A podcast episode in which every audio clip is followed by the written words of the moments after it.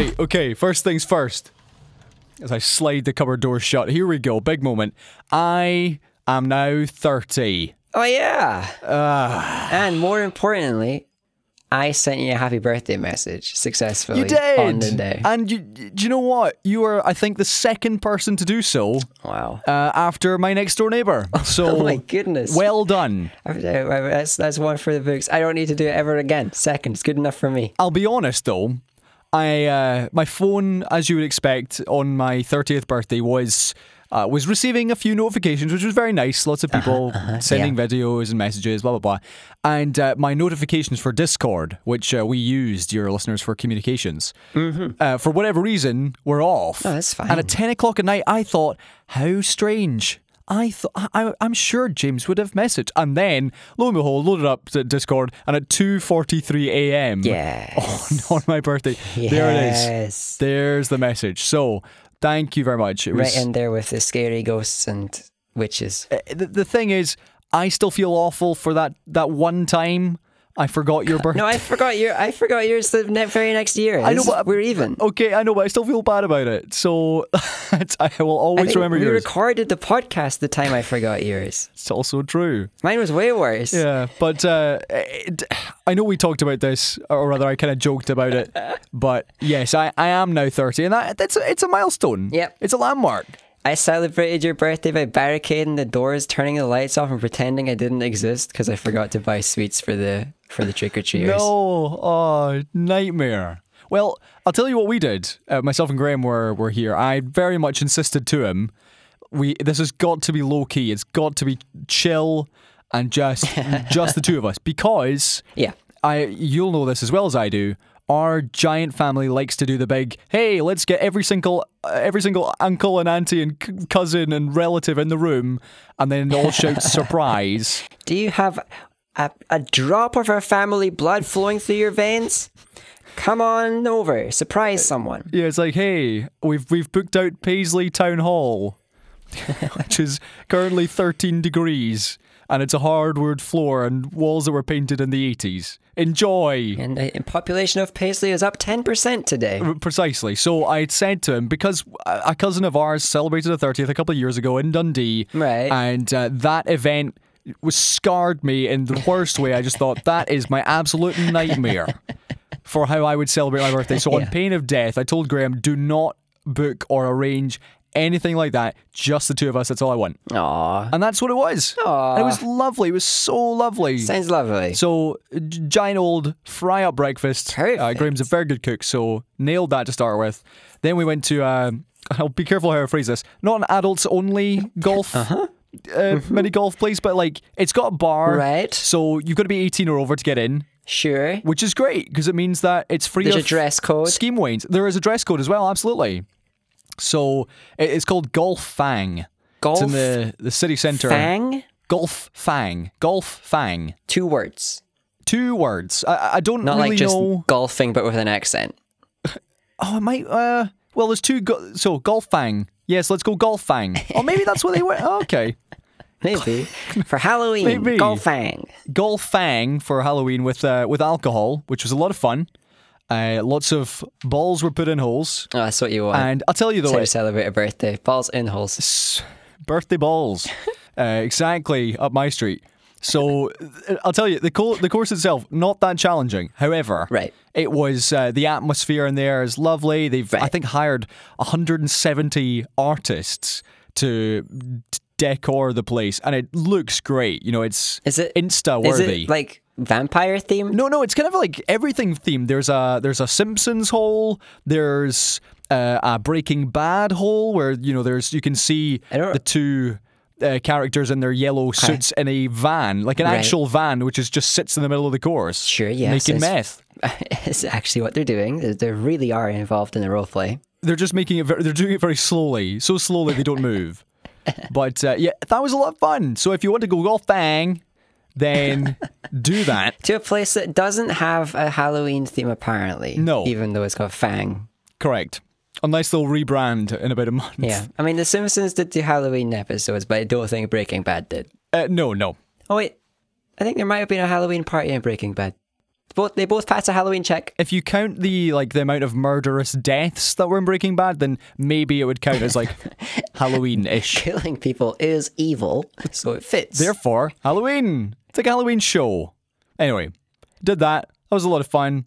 And then we went to Six by Nico oh yeah, for a birthday dinner. Now, yeah. this is the first time I'd ever been, and my boss had given us 60 quid's worth of vouchers. Wow. And I thought, Oh, wait. okay, we'll only have to pay, you know, seven or eight quid for the for the uh, tip. Right. Or maybe we won't even get through this the 60 quid vouchers. we got a drink each, and Six by, Nico, by Six by Nico is a set menu where they served you six courses based on a theme. Oh, Okay. So rather than, uh, hey, what do you want from the menu? It's, uh, here's the menu, you're going to like it. Yeah. Eat this. It- yeah, it's, yeah, ex- essentially it. Politely. Eat it. And uh, yeah, we got a drink each. We got a, a side or a snack each. My one was pommes frites, which were a total of three chips, artfully stacked. Ver I mean, very tasty chips, but only three of them. Cost a fiver. The the bill for the night came to 110 pound for two of us. I thought, by Jove, I'm glad we had vouchers for that because Right. right. Did you tip on top? yeah, that was yeah yeah tipped as well. Of course, had to. Yeah, we don't need to do tips in the UK. Right, anyway, they get a fair minimum wage here. it was it was very unique. I'll say that. And the food was, uh, in some cases, exceptional. In some cases, I'm like, I don't know what any of these things on the plate are, but I will eat them nonetheless. Eating a napkin because it looks fancy. So yeah, six by Nico would probably only go back for my fortieth or an anniversary or something. Well, you know what? Going back in a day, that's not bad. You could have said like going back for my 60th, make it the full on like double the age. But no, Fortieth. you've done it. 40th. That's a good review. Yeah, and uh, th- yeah, we finished off the day by rewatching, or in Graham's case, watching Fellowship of the Ring, the very first one. He has never seen it. That's the best one. Oh, it was I loved it, loved every second. Normal version or extended version? We went for the normal one to start with because Okay, didn't want to scare him off, and also four hours to watch a Lord of the Rings film on my birthday. It's a lot. Yeah, it would be a big percentage of birthday rings. Yeah. Pre- precisely, yeah. So we wanted to spread the rings out for the day. Yeah. Uh, yeah. So hit a variety of rings at different points in the day, right? precisely, Uh, and that's that's what that's how it that's how it was played. That's how it went.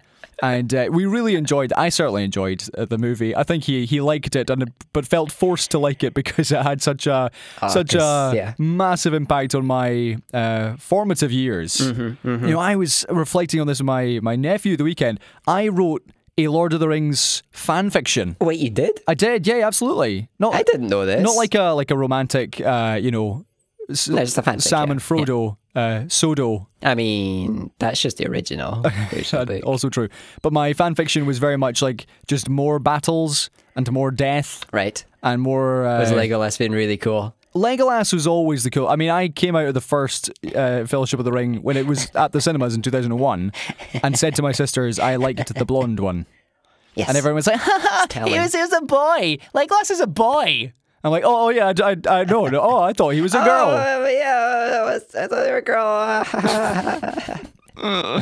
Okay. Anyway, I still like Legolas.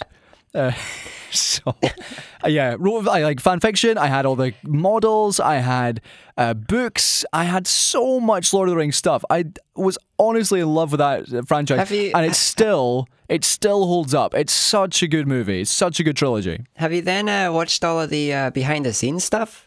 I've seen a lot of it. I've not seen all of it, but I've Oh, seen. Uh. Yeah, it's so good. there's there's some things you notice now with my 30 year old eyes. Mm-hmm. For example, every single time that Gimli is in shot, it is a tight close up of his head. Oh yeah, yeah, yeah, yeah. You never see Gimli in, in profile, and if it is, it's very far away. Indeed, at a, at strange angles. If they ever want to to see like a comedy shot, if you want to show like Gimli uh, in comparison to the human characters, he always has his back turned. Yes. So little things like that. That if they if they did Lord of the Rings nowadays, and I'm sure we'll see this with the Amazon series, They'll just CGI it, yeah. CGI the entire thing, and you'd be able to tell a mile off. I mean, they did that for The Hobbit, right? and it was and you could tell a mile off, and it was terrible. Yeah.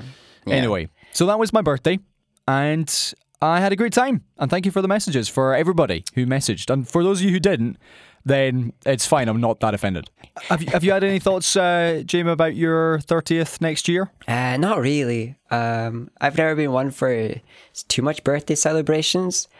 Um, I usually keep it quiet, so something relatively quiet. But you know, uh, if people want to celebrate it by t- going someplace and doing a thing, I think as long as it is with a party of people who I actually care about, it will be Great. fine. I don't want a mob. Okay, okay. Never mob. I I mean, you, you could theoretically have one because of you know how much you are loved and adored by the masses. Oh, uh, of course. Like I can't leave. I can't leave the flat without getting recognised by my neighbour uh, as I leave. Tell all our listeners in Belgium where you're going to be. Watch them turn up like it's a BTS concert. But no, I could just do a repeat of last year.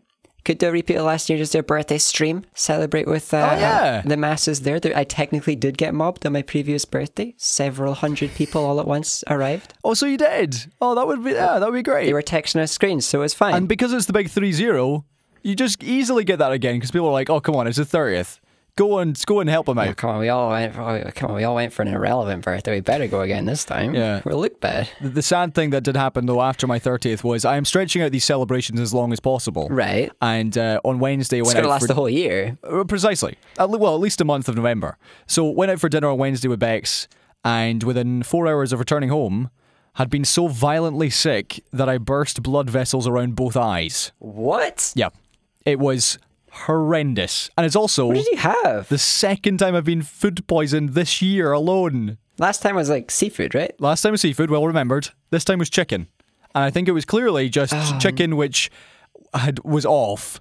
It tasted all right, Bad chicken. but something in there was was wrong. Ah, I'm And, uh, paranoid about that every time I cook. Yeah. was awful. Oh dear. Uh, uh, uh, and even the fact you can taste it again, oh. like once it's once it's returned. Why? There you go. There's the Mexican.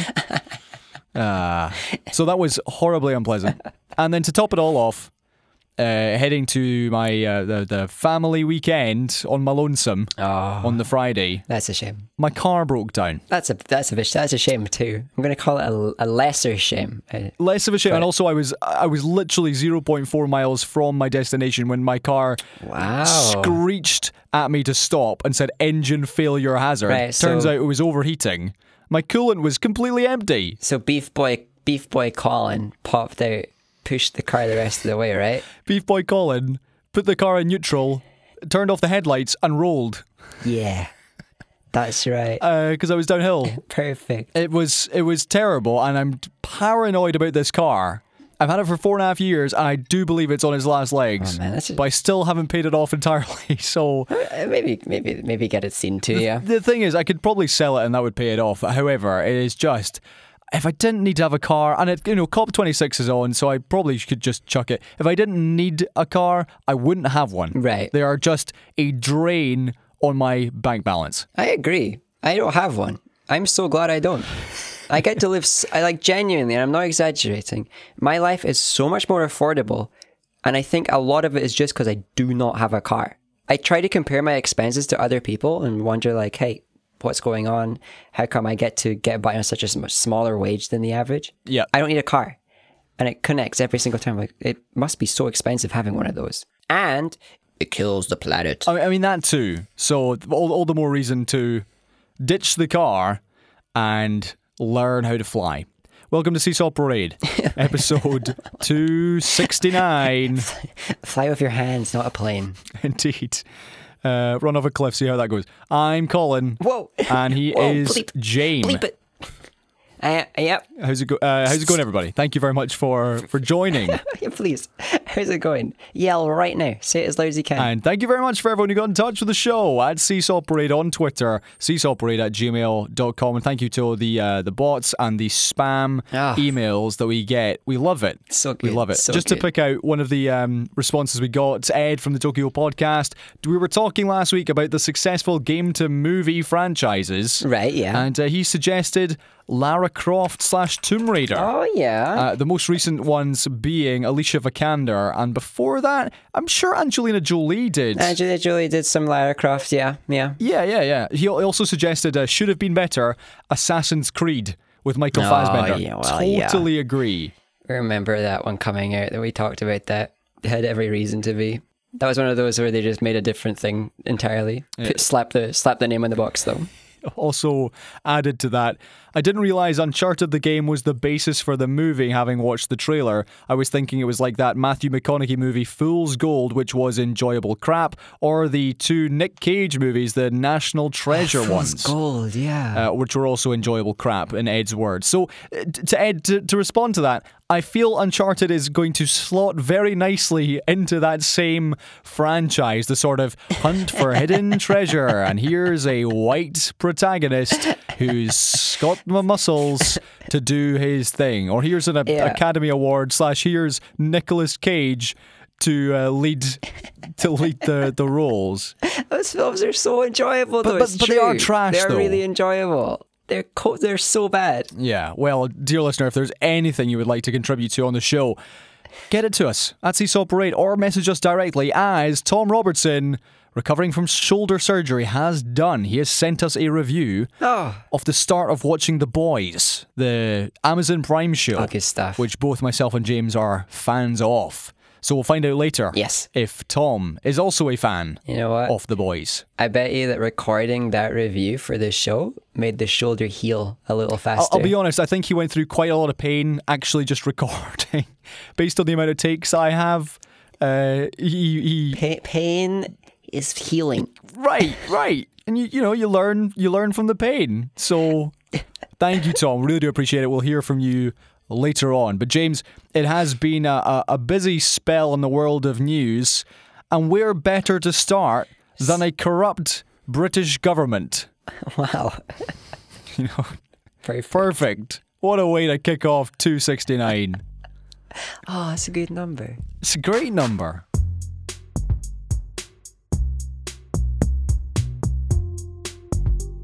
Okay, right.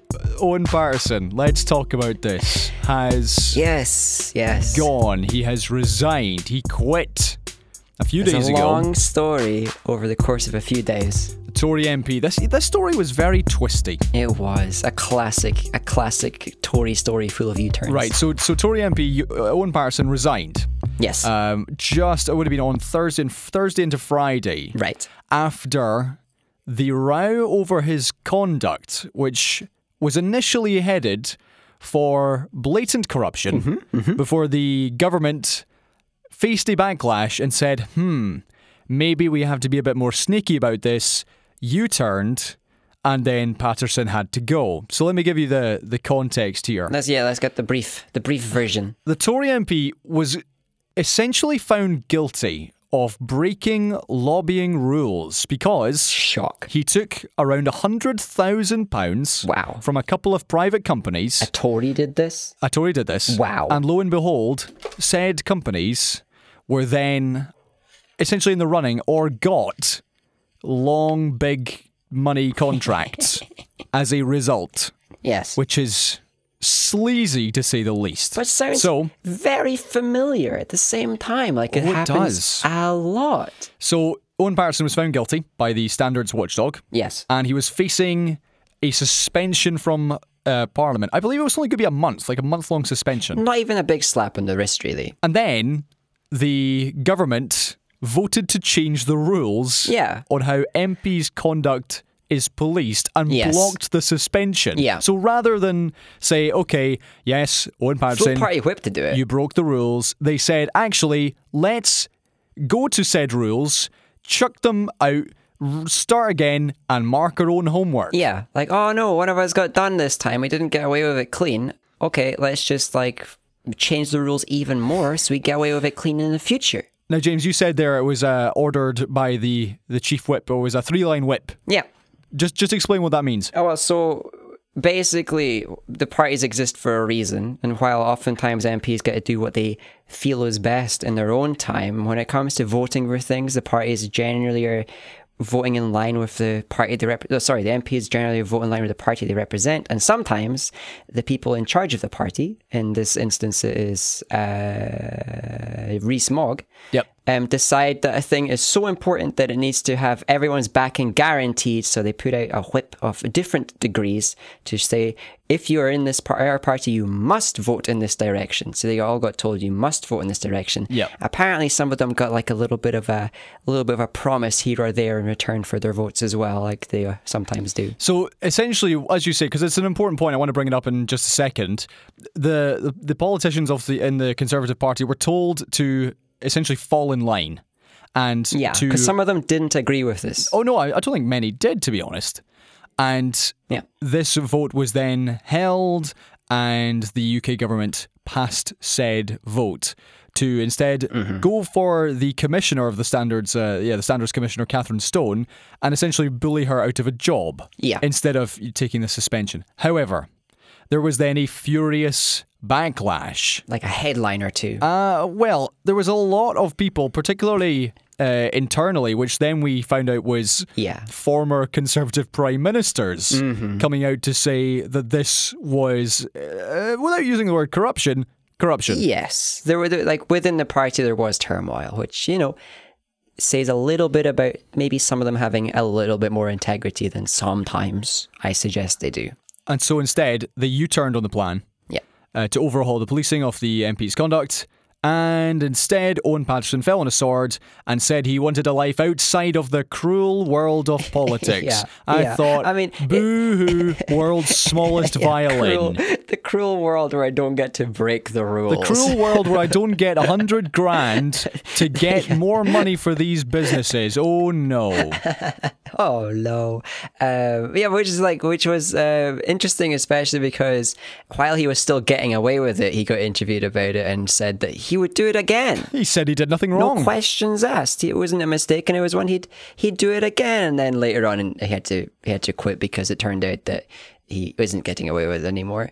Um, and that's that's kind of the part that you expect from these Tory types. Anyone who's still in the party and still representing the party, uh, you, you expect them to more be along this line of break the rules, don't care, hope the papers move on in time. It's just this one time there was enough conflict on the inside, and it gave the the opposition parties enough of uh, of something to yell about that they decided to U-turn, which actually surprised me. I didn't think there was Yeah. enough noise going on for them to U-turn so quickly with this one. It didn't seem as loud as some of the other stuff. Okay, uh, two two questions or two areas I want to explore. The first one is the fact that the government even attempted this. This is blatant I mean, no, corruption of the. I'm we. I know we've talked about you know the, the corrupt Tory government before, but this is so blatant. Mm-hmm. It's unbelievable. Their own politician breaks the rules by taking money to benefit the companies who gave him the money. Yeah. And instead of saying, yes, you did it wrong, they say, Change the rules. No, let's change the rules. That's so corrupt. Yeah, but it's not the first time that they've been caught out in something and then wanted to change the rules in response.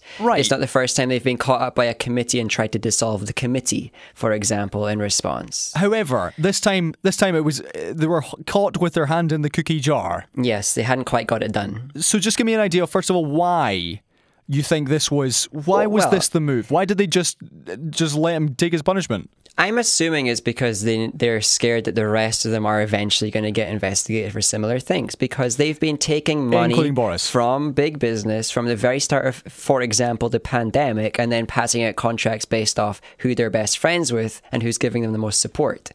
Um, they give appointments to people based off of party donations. They give this and that to people. We found out that Boris got another free holiday that we didn't know about before that cost like 25k or something like that. Yeah. There's endless stories that come out basically more than one time per week about this or that Tory, especially those high up the chain, taking something and then their mates getting a big thing in return. And the part that surprises me is how cheap they all are. It's like not even extravagant amounts of money. It's not money that I can't imagine. It's very often just like five figures. And the Tories are selling out for it. So I'm thinking they tried to dissolve it because they're realizing that if this didn't if this if this was across the line, I've done a few things that were similar to this or worse than this. Yep. Let's get rid of the rules before it comes after me too. So, so the one that comes to mind is Boris, and as you say, it's emerged this week that he he was given a free holiday by Zac Goldsmith, who was then in return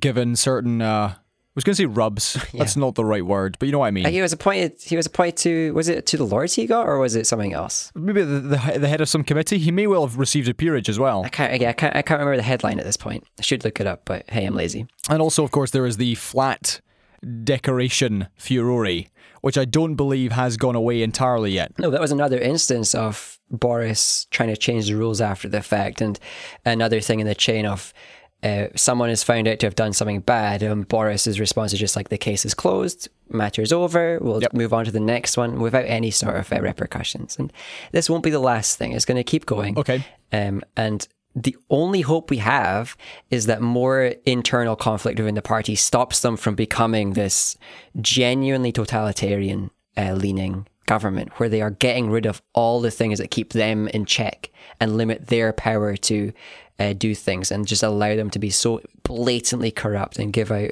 so much uh, favors to their mates and all of these things. The, the hope, because they've got such an overwhelming majority of votes, is that the party has a backbone. We just aren't seeing that backbone often enough from the backbenches and stuff like that. Okay, so the second area I wanted to ask about and why I asked you to explain the three line whip Right, yeah. is because, as you say, this was passed. There was a f- there were a few Tory re- uh, rebels who decided, actually, no, I can't vote with my conscience uh, conscience here. Yeah. I will stand against it. However, it still got passed, and then. For the UK government to U-turn, it's embarrassing. I believe w- it's embarrassing, and also will have done a, a lot of damage to Tory politicians who did vote Yeah. to abolish the Standards Commission yeah. uh, and then we're, are now going to face their angry constituents who said, "Why on earth did you vote for Well, yeah. that?" S- several of them got interviewed afterwards. Uh, and then their reputation, precisely, the reputation is now damaged. I hope it is, yeah. because they voted for this blatant corruption, which was then U-turned. So, so how does where does this leave, let's say, Boris and his standing among his own party? I'm assuming that they're still just having him ready as the fall guy for when the Tory party needs to move on to a fresh face once Right. we're recovering from all the disasters that have been going on. And the more we see Boris's name put into the same headlines as corruption scandals and stuff like that, the more things they get to pin on Boris as they chuck him out the door. So it's not going to just be Boris messed up the pandemic. He's out now. Please trust us again. It's going to be like Boris messed up the pandemic and allowed loads of corruption. That was all his fault. And then please forgive us and we'll move on. So I think he's still being a useful idiot at the top. Um, he's trying to make sure that he stays at the top long enough that he's a, he he he can move on himself. Um, and I think his plan and it would be the clever plan, of course, is to pin more of this on Rees Mogg at the moment because, I mean, it was his fault it happened, right? He he did the whipping. yeah, yeah. Um, So I think I think Boris is still just the fall guy, and they'll try and get all the corruption on him as well, so that when he's out, Tory Party fresh face.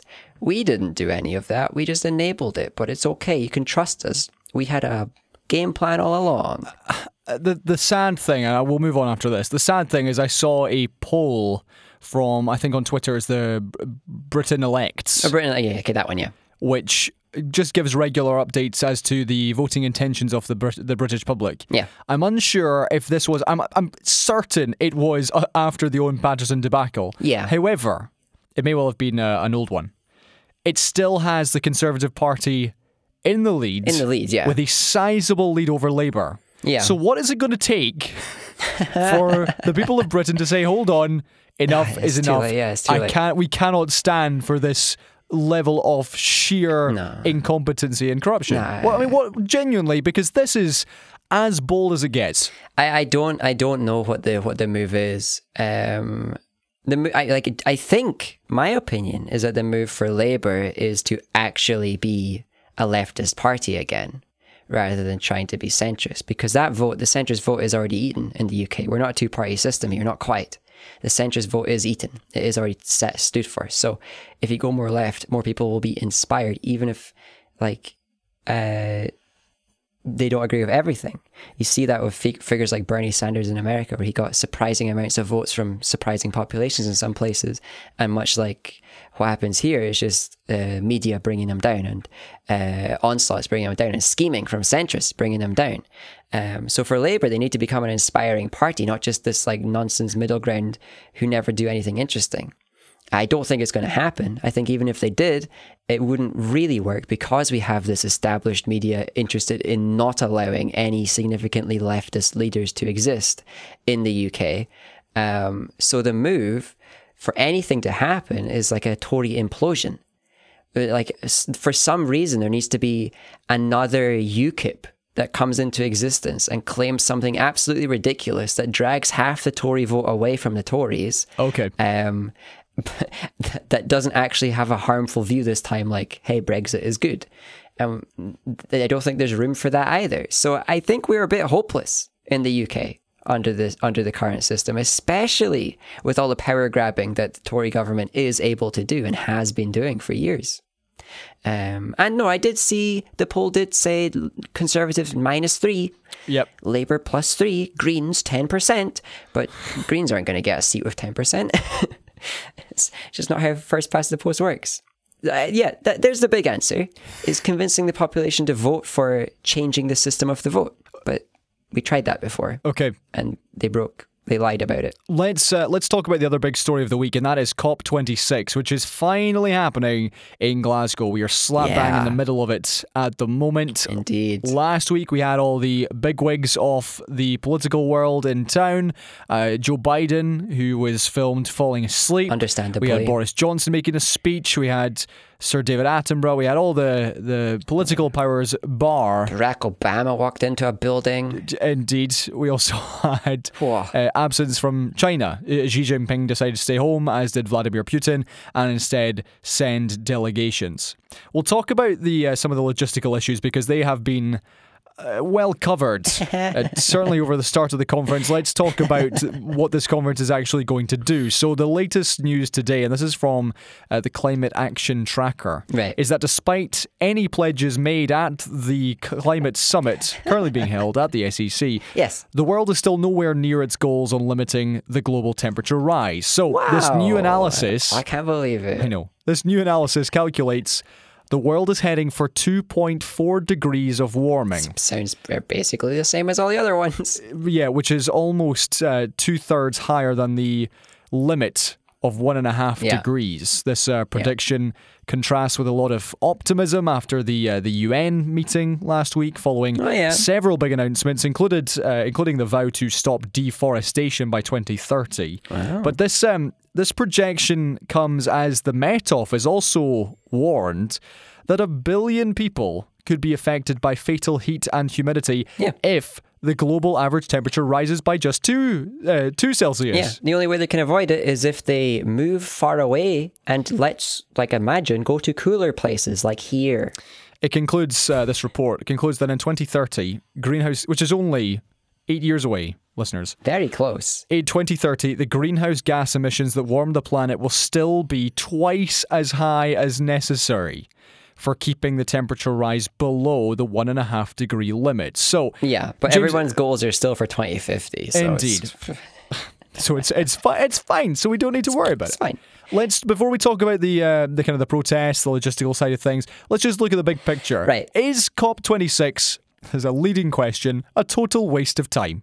No, Why? because everybody that works behind the scenes connects with each other. This is the part that matters to me. Okay. I don't care about Biden falling asleep in a chair. I don't care about people doing speeches. I don't care about uh, the people in the front seats and everyone that's on the headlines. I do care about Boris not wearing a mask. What an idiot! He should. We should Sitting be, next be to Sir David. we should be reporting him because we've got mask mandates up here. What I care about is that everybody's aides are all talking to each other and connecting and swapping details and scheming and planning because none of these big names actually do the work. None of them actually make a difference. They are the figurehead for the people that are actually making the effort and figuring things out. Um, so these meetings do matter as a means to bring all of those no names together to collaborate and to figure out what they can do with each other and to help each other and to connect better and stuff like that. In the meantime, all of the big names are like putting on a good face for the public and then embarrassing themselves in hotels and stuff like that. But it's worth it in that way.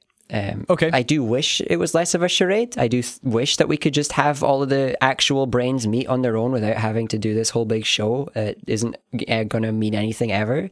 Uh, but I think the sacrifice of the charade is worth all of that collaboration from everybody's teams of actual people who care. Well, one of the uh, features of, as you say, people who care was the fact that around about 100,000 people marched through our uh, home city of Glasgow here on Yeah. uh, Saturday to demand more action on the climate crisis. So, this protest was the biggest so far.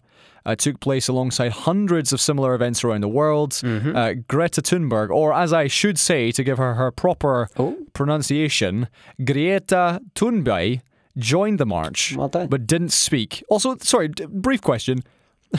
no one's ever going to call her that in the English No, language. she's Greta. But it fine. is her actual Yeah. name.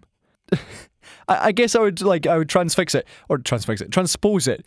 If I was Colin Stone speaking in Denmark, Yeah. they probably would not call me Colin Stone. It would be like Yeah, something. Colin? Stone. Yeah, but it's fine. That's not my name, Yeah, she's Greta Thunberg. It's fine. but but it's fine. Okay, so in that case, Greta Thunberg. yeah, yeah, but it's the fine. part it's fine is the part that matters. Yeah, but it's fine. She did not uh, speak of this one, but other leading activists such as Vanessa Nakate uh, did address the rally. Police have uh, praised the protesters in general. They've only made, I think, something like uh, 50 arrests over the space of a week. Pretty good. And have said that uh, the gatherings have been non contentious. And also, the uh, protests took their litter away with them. Big change, yeah. Which I thought was a nice note and uh, good to good to include. Makes a change. Doesn't happen often. Uh, indeed, Greta uh, has been. Sorry, that was a mix of Greta and Greta. Uh, has been Indeed. giving various speeches across the week. Uh, she was down by the Clyde earlier on. Uh, I was Monday and Wednesday, as well as this protest on Saturday. Do you believe that that is making a difference? That people who are in power are seeing that and saying, "Hmm, you know what? Good idea, Like, young people." I don't know if uh, her speeches and stuff are ever going to actually affect one of the, as we said before, figureheads and their opinions and stuff. But Okay. it serves a similar pur- purpose in where having figureheads like Greta who actually care as well m- means that everybody who's listening to her can have their opinions align and can understand the same things. So you get this population that understands more. Even if it's just everybody who's physically present, they all understand a little bit more. And some of them might have jobs that are significant and, and influences that are significant, and the message might spread. Figurehead, figureheads like this are really cool. And I I think it's a shame that uh, Greta gets so much demonization everywhere she goes as well by everybody who wants to hold on to burning the world down. Um, because this kind of a thing is, is, is really good. And she, I, don't, I don't think she does a horrible job of it. She's not like embracing celebrity and stuff like that. She's kind of just floating about being pretty decent at talking. Um, so, it, like, I, I support that kind of stuff. Okay, well, yeah, you're right. You're right. I, I've, I feel you've summarised that well, and I know time is ticking down. So let's talk about the logistics of No, this. it's fine. Yeah. COP26 uh, was issued, or rather, the attendees were issued with around 35,000 passes, despite the fact that due to COVID, they were limiting entry to around about 12,000 a day, which, uh, quick fact, is about one in three.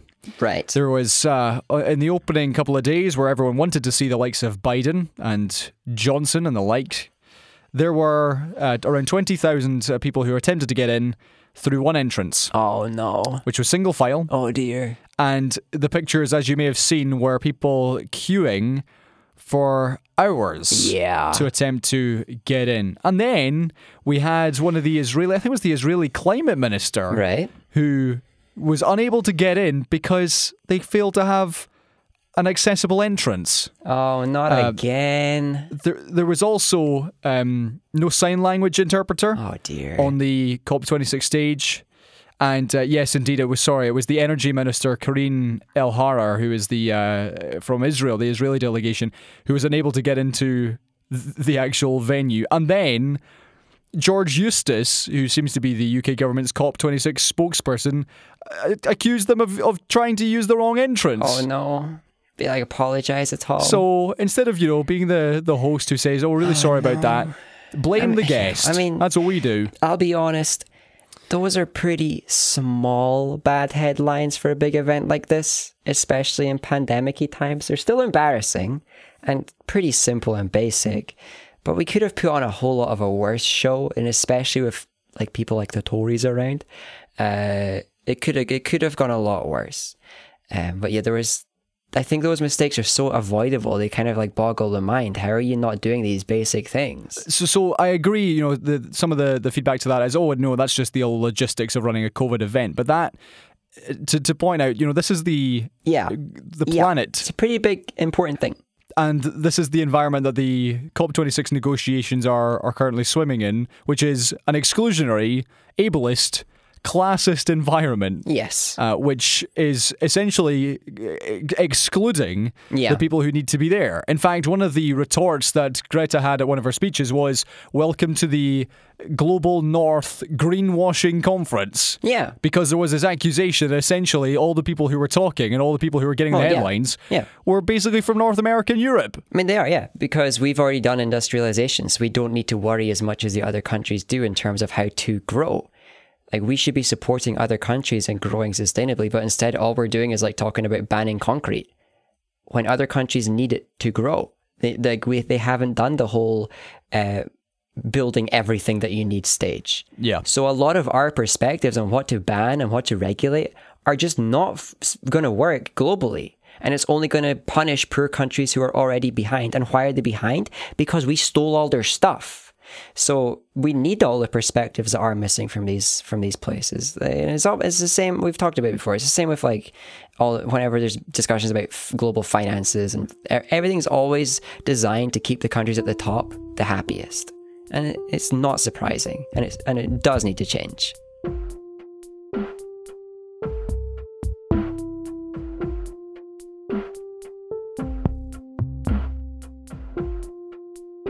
Okay, James, let's move on to some lighter stuff, entertainment chat, and starting with all right what we've been watching. Now, I have, yes remarkably, two movies, a video game, okay and, uh, sorry, and a video game. Let's end the list at three.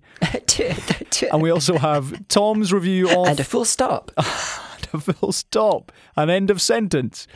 also I have Tom's review of The Boys. So, Right. do you have do you have anything to add to this? I, I, I don't remember anything that I finished um, necessarily, uh, but I have started something that I'm not going to finish for ages, so we might as well mention that I've started it. Oh, okay. Right. Well, we'll come to that in just a second. Okay. I want to talk about. Um, I'm going to give a, a bigger review of the couple of movies, short shrift to the video. Okay. And uh, we'll also hear hear from yourself. So I want to start with Last Night in Soho. Right. Now, Interesting. This is Edgar Wright's new movie. So, for those of you who are familiar Yeah, with the name, Very good lad. that is the British director behind the likes of Hot Fuzz, Shaun of the Dead, and Baby Driver. and the other film that people forgot. The World's End. Yeah. Which uh, it's fine. It's just not as good. I like it. Yeah, I I do. enjoy it. It's a Okay. good film. Anyway, this is his new movie. It's out in cinemas now. It came out just before Halloween. And in the cast, you've got the likes of Thomasin McKenzie, who is best known from Mm-hmm. Leave No Trace, and also Jojo Rabbit. She is the lead girl in that movie. Yeah. Anya Taylor Joy, Matt Smith, as in Doctor Who Matt Smith. as well as Diana? Rigg in her final appearance. I don't know if there's a no Matt Smith. No, that's Matt Baker. Never mind. I was thinking of the Blue Peter presenter. Diana Rigg Both of them are jobs. Baker and Smiths. Easy to get confused. and Terence Stamp, who uh, this is the first time I've seen him in anything since Get Smart, that horrendous action comedy with Steve Carell in it from I I'm trying to think think what I've last seen him in. 12 years ago. Anyway, I like that film. It's goofy and, and trash. this movie is uh, had a lot of hype behind it because uh, first of all it's Edgar Wright and it looked like a really different kind of movie. First of all, it's a psychological horror. It's not a yeah. comedy. It's not even an action film. It's starring this uh, this girl, features this girl, uh, Ellie, who is moving from Cornwall to London, wants to make it as a big fashion designer, and is obsessed with the swaying 60s. And then, Yeah. when she moves into her North London bedsit, she begins to dream that she is this girl, Anya Taylor Joy, in the 60s. But of course, there are many twists and turns, and suddenly mm-hmm. the girl that she is imagining that she is, Sandy, is dealing with a life which was far from the bright lights and the beautiful big dollar money money Right. of London town. Right. It's much sleazier and much nastier than that. Right. And she deals then with the consequences of that whilst also trying to make it in the 21st century. So it is very different from any previous Edgar Wright movie. And I thought it was very muddled. Oh. And I honestly didn't like it. Oh. Which is- oh. Such a shame because the cast in this Yeah. is phenomenal. I'm a huge fan, particularly of the of the two female leads. Brilliant actresses, the pair of them. Matt Smith, who falls into that category of just is always Matt Smith in his in his yeah, films. it's unavoidable with him. Yeah. Yeah, we talked about him in the Game of Thrones trailer a few weeks ago. It's just Matt Smith in a wig. Yeah. Mm-hmm. This is just Matt Smith looking like he's rocked off the set of Doctor Who, except instead of talking about fish fingers and custard, he's talking about, hey, will you go home with this old man? Which is much more unpleasant. but he's just Matt Smith. then there's Diana Rigg, who, for those of you who are, I don't know, in our our age group, you would best know her as Olenna Tyrell from Game of Thrones. Mm-hmm. She's phenomenal. And this is her last movie before she died. She's brilliant. Always. And so it's such a shame that the writing is so confused that you don't actually know Ah, what is going on. To the extent That's weird. That's so unexpected. yeah, that when the movie ended, you're thinking, wait, so so so what what did that last scene mean? What did she did she imagine that? Right. Was that real? Right. And you're left with so many questions. They're not just the ones where you know. I always use Inception as a good uh, example. Not like good questions. you're left with the good questions at the end of Inception of, oh, I wonder what happened. I wonder if that was that. I wonder if that was that. putting pieces together for years. the end of the last night in Soho, you're simply left with the questions of how did that make sense? Right. Did that make sense? That's a shame. What about that bit? What about that bit? And I think it's a failure of the writing because, you know, the actresses, the performers, they give it their all. And it's well acted, it's well shot, it's not very scary at all. There's a jump scare, and that was about it. And even that you could see coming. And then the, the horror aspect is so banal Right. that it fails to even register as a oh that's just a little bit frightening. It's not. It's not even remotely frightening. What went wrong? Because like Edgar Wright's usually so on point that you spend Yep. the next several watches of his films going like, "Oh my goodness, how did I not notice that the first time?" But not in a kind of like it felt incomplete way. Just in that once you've got the hundred percent, there's another hundred percent completion waiting for you to figure out. I'm confused. Yeah, the only things I would I would credit, or the only additional things I would credit is the soundtrack. Once again, Of course, Edgar yeah, Wright always. soundtrack movies. He always nails it, and he does here. It's great, and the editing as well. Editing nicely shot, nicely edited. Right. But it's the fact that the rest of the movie just falls apart, and it, you're left with I that mean- feeling of I just didn't like that. Yeah, a silver lining is that seeing someone make a project that is outside of their wheelhouse, even if it goes bad, Yep. you hope that it means that their future projects have learned many a lesson, right? So this is it's it's bad news, but it's kind of exciting at the same time because I do hope he keeps making interesting things, not just formulaic. Okay, uh, let's hear about the thing that you've started. Right. Well, in exciting news for most of the internet because the, the they are the number one Twitch streamer. Critical Role has commenced their new season. Hey. Uh, they've got as far as episode three, which is already, let's say, around about 10 to 12 hours of content. Um, and I'm greatly enjoying it. It feels so good to be back watching uh, the, the, the, the greatest D&D show that I currently know about. Okay. Um, and that's all I've got to say. Re- look forward to review in like two years. Sorry, why? Just to explain. Sorry, two years. Is that a? Do you mean two years, or is that like a euphemistic two years? Well, uh, not maybe not quite two. Uh, I'm not 100% sure, but the last campaign took two. They did take a big pandemic break. Oh, okay. Uh, but it's because it's a show that goes out once per week. They've now included one week of each month where they aren't going to be broadcasting the main show. So when they are looking at a full campaign of Dungeons and Dragons spanning hundreds of episodes, a hundred and something probably, uh, yeah, two years. Okay, well, look forward to that in 2023. But no, if you, if you like Dungeons and Dragons, if you like if you if you're watching Twitch, you might as well watch the most popular channel on the platform. Um, it's just really good stuff. It's a really good thing to have on where you can kind of follow it while you're just doing mundane day to day computer work. Nice.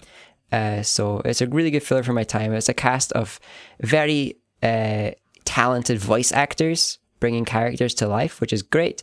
Uh, and it's a cast who are all good friends with excellent chemistry and uh, truly charming to watch. And I often find myself with those, you know, those times where you watch something you really like and you end up with like face pain because you've smiled too much. Oh yeah, yeah, yeah. I get that like every single time I watch uh, Critical Role. Okay. So it's a pretty good review. And the smile front, 10 out of 10. I was trying to think the whole time of a, a critical role, like a food role plan I could come up with, Right. and failed. So let's just acknowledge that I tried and move on. okay. Okay, let's hear from Tom. Tom, thank you so much for sending this in. This is a review of The Boys, which is uh, on Amazon Prime. There is currently two seasons online, and uh, a third, I believe, is in the making.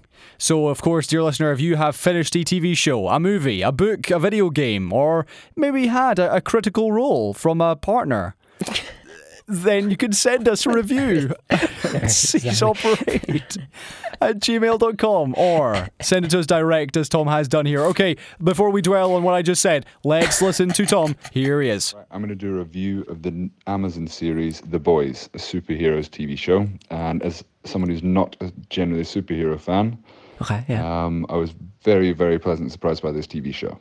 yeah So I good watched the first episode.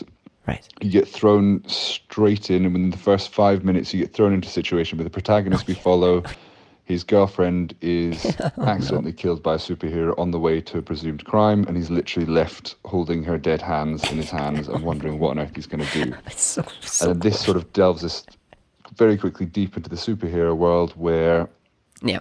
things as are as you would expect in a normal superhero world, except there's consequences Yeah. and there's complication Yeah. and there's the realities of money, Me Too, um, non-disclosure agreements, Yeah. Yeah. Yeah. Yeah.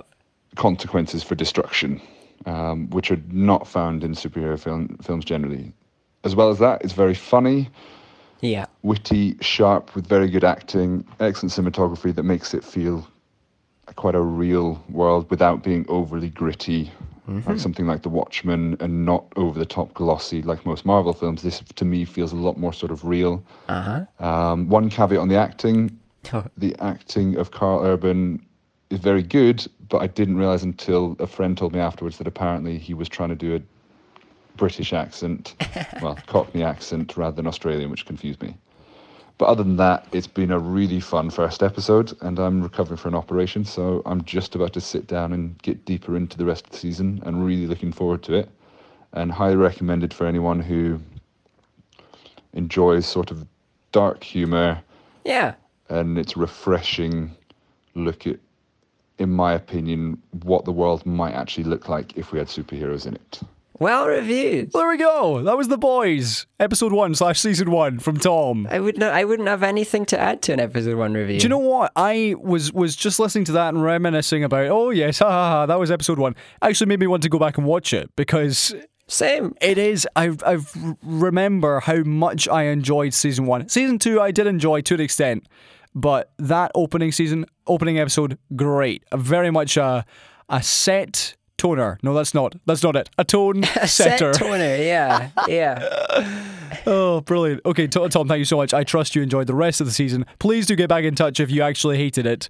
And uh, episode one's tone setting, set toner was just not quite what you were expecting. But I agree entirely. It does very much um, tee you up for the rest of the show. Yeah. Yeah. I'm looking forward to a, final review of the of the season. Okay, James, I've got one more review for you. I'm going to keep it short and sweet. I saw No Sudden Move. Okay. a couple of days ago now. This was uh, Steven Soderbergh's new movie, uh, who has uh, basically um, written, directed, edited some of the biggest movies over the last Yeah, yeah, uh, yeah, 20 yeah. years. Erin Brockovich, Traffic, Contagion. Artsy stuff, right? Oceans 11, 12, 13, Magic Mike, Side Effects, Just Logan the highest Lucky. end of cinema. He's he's a talented, talented man. And we did uh, look at the trailer a few months ago. It does have the likes of Don Cheadle, Benicio del Toro, David Harbour, Jon Hamm, who's surprise, surprise, playing a cop, Brendan Fraser, Ah. back in the back in the big time, Kieran Culkin. And uh, as, as well as the likes of uh, Ray Liotta Yes. and Noah Jupe. So this is very much a who's who of Hollywood in a Steven Soderbergh movie. and I enjoyed this. I don't think it's among his best work. However, Yeah, I mean, yeah. as a as a film, as a piece of work where you can sit down, enjoy a well acted, well told story Right, of right. gangsters and mobsters Yeah. and money changing Oh, hands yeah, he's got a few of those. Yeah, he's got a few of those. d- dodgy uh, dynamics between crooksters who are meeting each other for the first time, which is Benicio del Toro and Don Cheadle, and how they work together and double cross each other and do this and do that and they plot and they scheme right, right, right. it's it's an, it's entertaining. It really is. It's on Now TV if you want to go watch it, Oh, I currently have that. rather than uh, so do I, which is why I watched it. if you want to go and see it, and yeah, it's it's fun. And do you know what I really enjoyed was seeing Brendan Fraser in Oh, a movie again. I know, right? and you're um, he looks he looks very different to how I last saw him, and that is Yeah. to be fair. I think the last movie I saw him in was Tarzan in what 1994. Wow. No, actually, no, that can't be true. No, no, no, no, no. It would have been uh, the Mummy. The Mummy. The Mummy. Yeah. The classic, the one everyone knows. So he is a far cry from his Mummy protagonist. However, he is he's great in this. He only has a few scenes. He's great. Kieran Culkin. Here's someone else who Sneakily good. I am a huge fan of Kieran Culkin. I think he is a phenomenal actor. Yeah. His comedic timing is nothing short of sensational. In Scott Pilgrim versus the World, which is one of my favorite movies of all time, he's my favorite character by a oh, mile. Oh, yeah, he's so good in that. Yeah, yeah, yeah. And he's currently in six. He's currently in Succession. Season three is currently out of Succession. I will be reviewing that. Oh, I've gotta watch that, yeah. Once they've aired all the episodes, I can't wait for that. He's in this movie, and sadly, he is beginning to fall into the Matt Smith, Tom Cruise, Jon Hamm stereotype of he just plays himself. yeah, it happens. But it that's happens. that's okay with Kieran Culkin. I give him a pass because I think he's great. yeah. And uh, yeah, this this movie is is good. It's it's fine. It's very uh, inoffensive. It doesn't have much repeat value, but in terms of want to sit down, have some popcorn, enjoy a cool movie from a well acted, well directed cast with a nice cameo at the end by a big name, Yeah. chuck it on. Sounds good. I'm Day actually going to watch it. I, I do want to. Now, I will run you through some very brief reviews of things I have watched, but you've reviewed them, so I don't want to dive in. Okay, okay. Um, I did watch uh, Black Widow. what do you think? It's like a passable film. Passable film? That's fine. I totally agree. Passable film.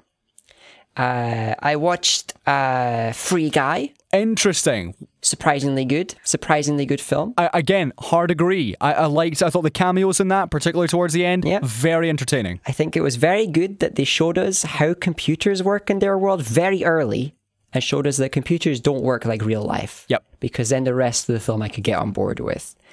Um, yeah, it was an entertaining film, and I did like he did he did say it was going to happen. I didn't expect it. I did not know all the IPs they were going to pull in at the end of the or as the film progressed, and it was it was a nice surprise. And it was so it was all so cheesy and so stupid, but very enjoyably so. Uh, yeah, I, I I totally agree. Free Guy was, Um, as you say, a surprise, but uh, Jodie Comer, who is going to be, if not if she isn't already, a megastar, mm-hmm. uh, I, I think is great in this. And it turns out she is as scouse as the day is long. Oh, yeah. it's amazing. And the other thing I watched that I probably should review in depth, but you've you've talked about it plenty, and your your review is on point. I I watched Judas, uh, Judas and the Black Messiah, Okay, and I, I I loved it. That was incredible.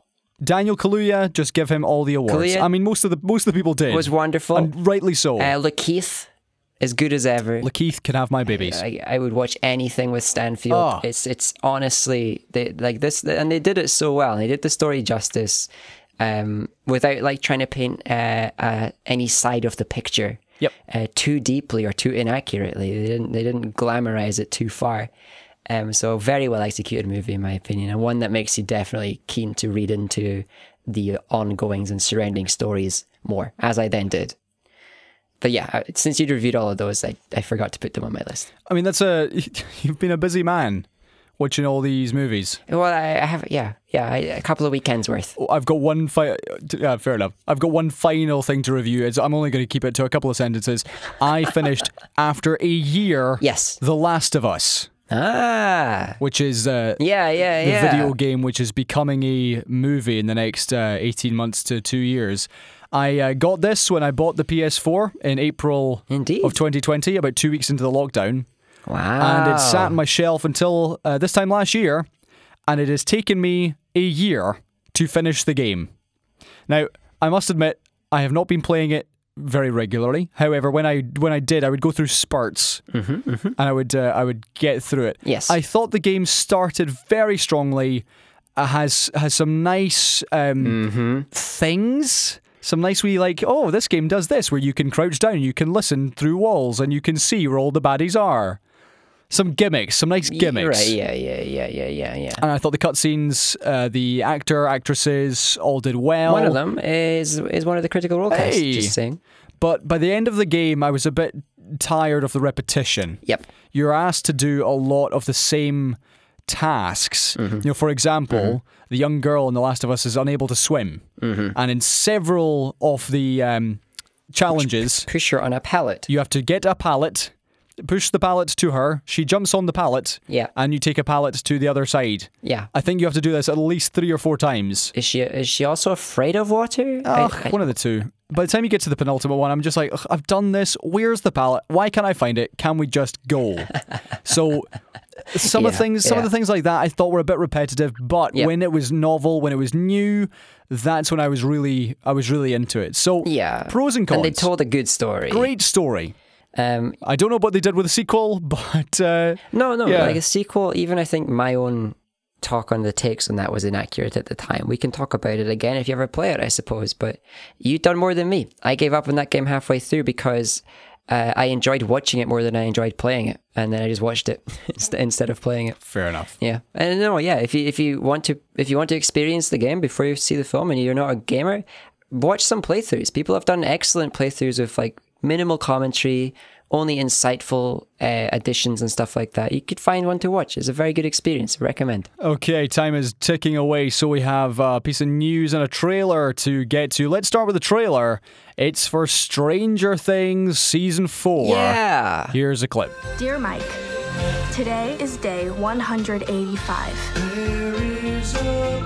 I think I have finally adapted.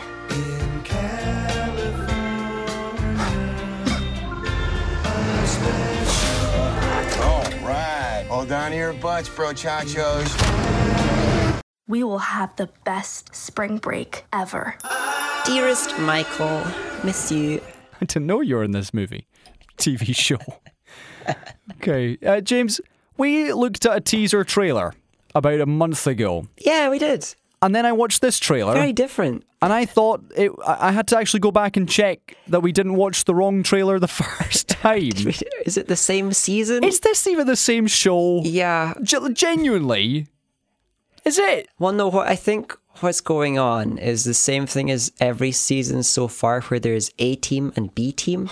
And A team is dealing with like the spooky stuff, and B team is dealing with like the CIA stuff or the like spy stuff. Right. Um, and in this instance, it's just there's also a lot of explosions, which there was in the last There's one. a lot of explosions. Um, so like I think they've just got a different set of teams. Again, they've given their with like some classic pairings in for each of the teams, but I think they are just. It's.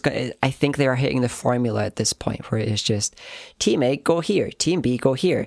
These stories feel so completely different. Oh, we're reaching the end. Oh, look, the stories are overlapping, and now everybody gets to work together for the last twenty minutes of the of the of the season. I mean, yeah, you, you summed up exactly what I was going to say, but also to add to that, I feel like, and stay with me here, Right. Stranger Things is going down the Fast and Furious route. Yeah, a wee bit. Which is bigger and bigger Yeah. and bigger every single time. Yeah. If you go back to the original Stranger Things, what I think made it work so well was that it was so self contained Yeah, yeah. that it was really impactful. But now, when you're, t- yeah, the, uh, the explosions and helicopters and gunfire and lots of angry looking men in suits, I'm just a bit like, "Ugh, do we need this? It, it lost me a wee bit with the with the the B arc of last season. Right. If uh, the I don't want to say too much, but there was a whole uh, situation that was very significant and very global, and I was just like, I don't buy it. So there's more. I think there's gonna be more that I don't buy this season, but I'm sure there'll be some things that charm me and make up for it. So it's gonna still be enjoyable. I mean, yeah, I'm going to watch the show. I, I've, as I say, Yeah. I've been invested in it, and particularly poor Mike for, uh, for Oh. three years. Just want him to be okay. And his haircuts. It's just Oh. never gonna look good either. And uh, they've got muscles now as well. yeah, well, they've, they've they've they've written in a time skip, so the kids have actually aged, and it's confirmed. Hey. They, we don't have to believe that a bunch of like late teenagers are twelve years old. Um, but yeah, Great. it's it'll be fine, and it, it is never Okay. going to reach the heights of the early season. Right? It's never going to get back to that. So they've just got to try and write some grand, glorious ending. Maybe leave more threads to have spin-off shows and stuff like that, because that's what we do these days. Uh, but I, I really am getting to the point, much like you, where I do hope it comes to an end very soon. Indeed. It's getting too much. But will it? And that leads us nicely on to Squid Game. Yeah. Mm-hmm. Uh, the director, creator, and writer of which, Hwang Dong-hyuk, has confirmed this week a second season is on the way. And I'm going to read uh, the quote here, which was There's been so much pressure, so much demand, so much love for a second season. I almost feel like you leave us no choice. yeah, I know, right? But but I will say that there will be indeed a second season. you know what the sentence? I think he was being really clever there. The idea of getting left with no choice, because that's what the whole season of Squid Game was about. Okay. So I've got I've got mixed feelings on this. I'm yet to see the show. Life has been so busy lately. I actually really haven't Right. had time to start a, a TV show yet. I am also finishing Mr. Robot first. Anyway, oh, so Please finish Mr. Robot. we'll, we'll get I'll get to that.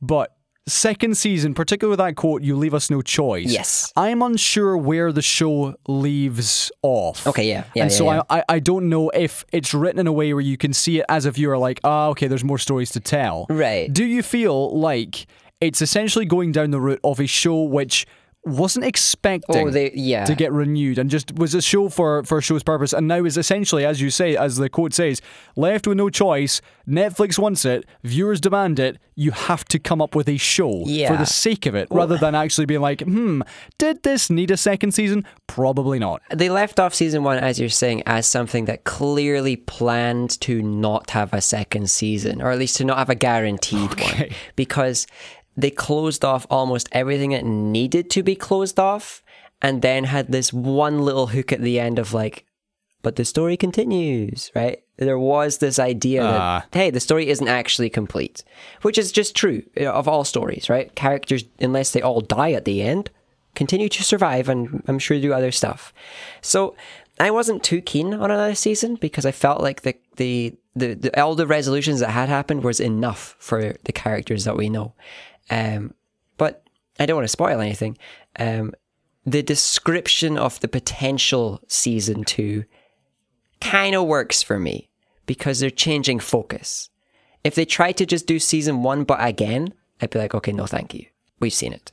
But they're going to be focusing or But but you don't feel like with with squad squad game with squad games squad Jim's premise, Yeah. they just have to do the same thing again because that's the gimmick. That's I mean, what the show's could- about. They could do the same thing again. They could go like, "Hey, ten years ago, this is what happened," and it was just the same thing. And like ten years before that, this is what happened. It's the same thing. And it's like, oh, and then like three years before that, this happened. Same thing, right? Because it's just uh, the idea that this thing is churning on. This machine uh, has been going for ages um, for the reasons that you find out about in the show. Um, like f- similar to how the Battle Royale film got a sequel that was basically the same premise, uh, blah blah blah. But they do they do build on each other. But the descriptions of what I've had or what I've seen that might be future seasons is a change of focus. It's not going to be looking at, at the on the character who knows nothing and seeing them experience Squid Game and how, how they go through it and whatnot. It is going to be looking at a character who is in a different situation in this established story with established power dynamics. So I can get what they're going to aim for. And I think it should work. It would be hard to execute. But the first season was hard to execute too. So it's probably worth it. And th- there's no way they weren't going to make a second season after it became the number one show on, on the whole platform, right? So they're going to have to do something. I, I think there's I think there's more hope than, than than just doing a repeat, though. I don't think it's going to be that.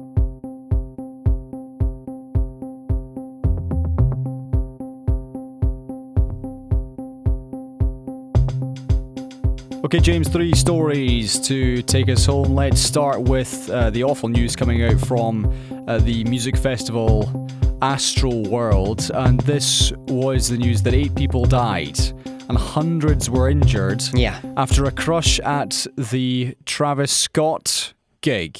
So there have now been multiple lawsuits launched uh, against the rapper and against uh, surprise performer Drake, actually. Uh, accusing them of inciting the crowd and also against the pre- uh, producer of the show, Live Nation, Yep. uh, for failing to provide adequate safety measures. There were hundreds of videos on YouTube, on social media, Yeah. showing these crowds surging to the front at the start of uh, the set and the rappers or the performers on stage, as well as, for example, people who climbed scaffolding to alert the cameraman to what was happening with people Yeah. literally dying to say, hey, we need to stop the show. Look what's happening over here. And it reaching out for anybody to stop the show. Yeah. essentially were ignored. And yes, eight people have died, the youngest of whom was only 14. James, this is uh, this is awful, Yeah. and clearly something's gonna have to be done to prevent similar situations like this happening in future. The fact the fact is that things are done to prevent this, and like crowd dynamics are just so difficult that there like this kind of thing happens if the figurehead we've talked about figureheads a few times. My bad. Uh, is not on the right side of the uh, process. So we you see all sorts of very good artists end a show or pause a show, I suppose, for much smaller things than this Certainly, yeah. anyone who's on the stage can tell what's going on, and you see them doing this. Uh, the artist on stage notice things before security does sometimes, and they point it out, stuff like that. And of course, all of those videos have been plastered all over the internet since, proving this fact. Um, because crowds are so hard to manage and so unpredictable and basically move like a fluid that there's not much you can do unless you have the booming voice Yeah, yeah. and the control of everybody's mood, which uh, one security guard at the front does not. A whole team of security guards at the front does not. Yeah. So you have to turn to the person who has the ultimate power just to shut off the music, turn down the lights, and say, We're waiting for a while.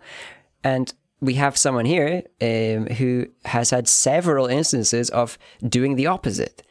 This is just the first time that it's gone this So, far. so you're talking about Travis Scott here. Yeah, yeah, he's got instances before recorded where he is encouraging crowds to be violent Right. or encouraging uh, crowds to ignore security, calling security this or that, and belittling them and stuff like that. Or it's easy to find, and again, those videos have been plastered across the internet, proving that side of it as well. Like, this is documented, and it kind of, for me, shows a lesson that we can't be forgiving these smaller and I put it in quotes because people are harmed every single time, errors in these musicians and these artists. If they don't have control over the crowd in a way that is healthy, they shouldn't be allowed to have crowds.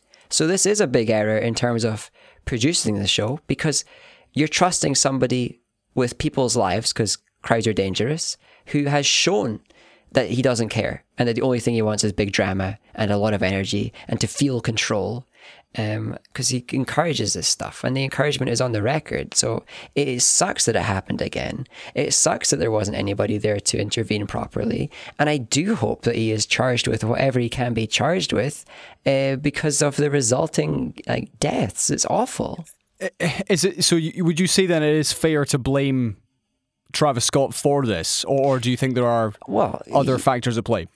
There's there's the two elements of it. One, you can put him to blame for not doing anything to stop it, and for in fact, in this show and previous shows, just continuing with the set while horrible things are going on that he needs to intervene for because the crowd is his responsibility.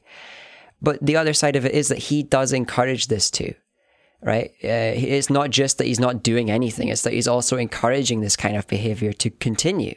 So that's the part that becomes can he be charged? Is if he is inciting this stuff, he can be charged. Whereas if he's just like neglecting people, it might be a little bit harder to get anything on him and you know have any sort of feeling of justice. Um, which is the interesting lawsuits are the ones that are saying that he was inciting this and therefore is responsible in some way. But if you look at other videos, like we mentioned, of artists who are stopping shows because they see someone like collapsing or they see a crowd rush occurring and a crush inevitably happening, you see that it's just very basic to stop it from their situation. So it feels so neglectful to not even try that you do want something to be done, but like, how do you how do you get that kind of justice? You, you don't. It's so hard to do that. Okay, let's move on. Let's uh, look at a couple other stories which are happening in the world at the moment. Let's go to Belarus.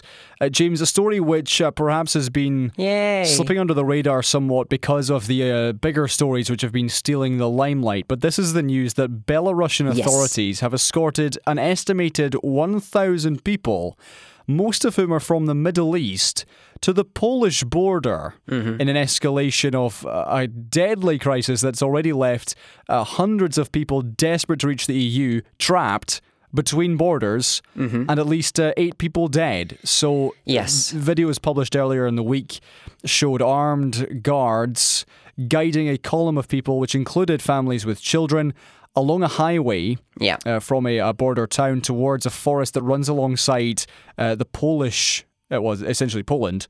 And European countries Polish have then Poland, been, uh, uh, ac- the Polish Poland, accusing Belarus of using these migrants Well, yeah, um, yeah. in a hybrid attack. Now, James, what do you make of all this? And, and the fact that, yeah, I mean, frankly, this hasn't been well covered. Well, it, weirdly enough, it's got some things in common because they're using a seemingly unrelated act of shepherding migrants uh, to a border as an encouragement of aggression.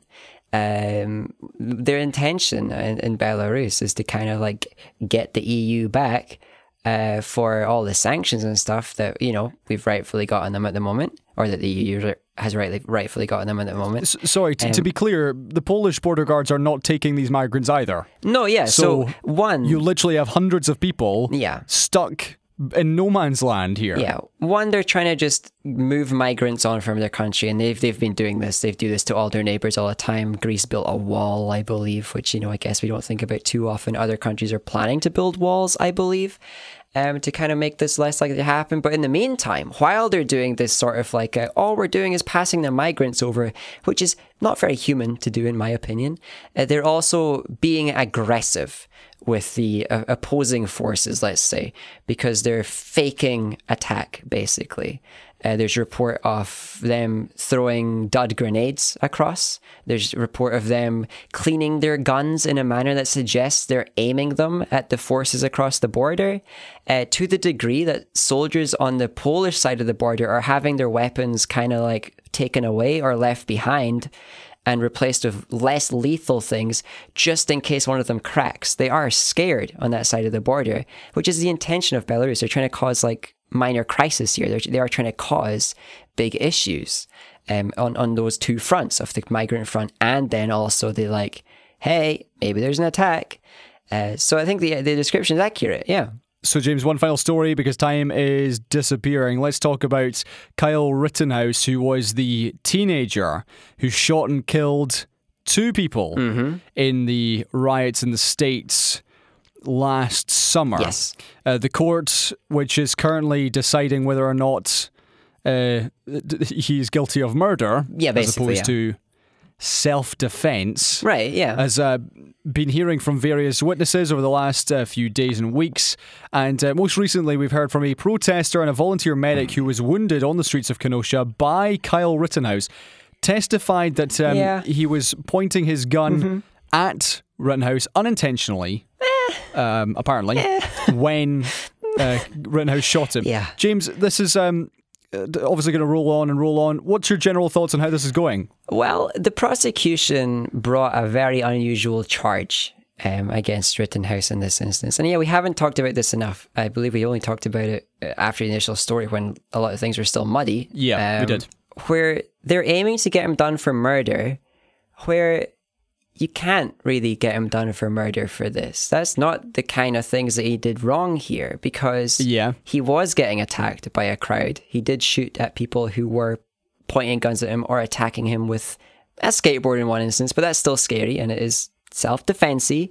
So it's going to be pretty unlikely that any of those charges are going to stick, especially since the witnesses are, hey, telling the truth. And it would be very hard for them not to tell the truth because it's all on video. This dude did point his gun at Kyle, who was on the ground. He did take steps towards him and then he got shot, right? Um, and that it's kind of the repeating pattern here of the story is that the prosecution had high aims, not quite sure why, probably to try and satisfy a need for fame or I, don't know, Yeah.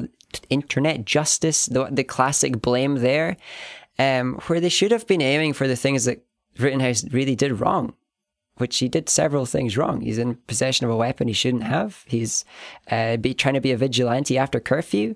Uh, you know, it all could have been avoided if, if he wasn't there. And yeah, it all could have been avoided if the crowd wasn't there too. But if the crowd wasn't there, Kyle wouldn't have been there. So, you know, and his end of it all lands on his head, whereas the other end of it all lands distributed amongst crowdthink head.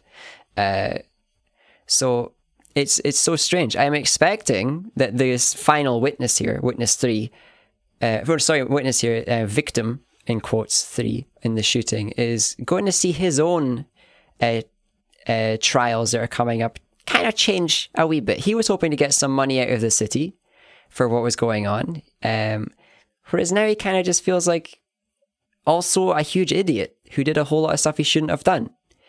If you're being a medic who's got a gun, don't point your gun at people in a vulnerable situation. Kyle was running away at that point. Um, so for me, what I've learned is to try and turn my empathy brain on a little bit sooner with these stories because when I heard the initial story, it's a situation of seeing an idiot kid take a gun to a place to be a vigilante, which is just a whole bunch of idiot decisions, right? And then that was the end of empathy. I was like, he's an idiot. Everything that happened from there on is obviously his fault because idiots make bad things happen. Whereas I didn't have the empathy part of the brain on where because he was an idiot, he put himself into a dangerous situation where he could then become a bit more of a grey area where he can become self defense if he gets attacked, which he did. Ju- ju- I know time is gone, but one question: Do you feel the prosecution were attempting to capitalize on, let's say, the the movement that we saw across the states last year, and we're like, yeah, we can get this guy for murder? I don't. What are they going to get from it? There's nothing to capitalize. They're just paid by the city, tiny wage in comparison to the other lawyers and stuff, right? What is like? What was the point in going for a murder charge for a dude who made a bunch of other mistakes? And aside from that, it's so strange to me. And all it's going to do is make Rittenhouse all of the more of a like this, not quite a martyr, which he would have been if he went down, but this kind of figurehead again for all of these gun crazy, vigilante crazy, right wing types who love this kind of stuff, where it's just a tragedy. And the lesson learned is don't bring a gun to a place where you shouldn't be anyway, right? But that's not gonna, gonna be the lesson everyone learns. Everyone's gonna learn this lesson of like, well, clearly being the vigilante is really good actually because the court found him innocent. Man, So it's this horrible situation. Uh, and yeah, like I'm upset at myself as well for how I interpreted the initial story. I kind of hate that, um, and it's far more murky than than it really has any right to be. Because in a world where you bring a weapon to a fight and people end up dying, it feels like you should be more culpable than just like what what he's going to end up paying, which is probably misdemeanor fines and stuff like that. But you never know. We'll see how the rest of the trial goes. There's no way they're getting any of these murder charges, which isn't surprising. Um, because this wasn't even on the defense side. This was still while prosecution had the floor. This was cross. This was cross-examining the prosecution's witness, and the trial is already done. I, I the chat is that the defense doesn't even need to do anything. They they could just go straight to verdict at this point.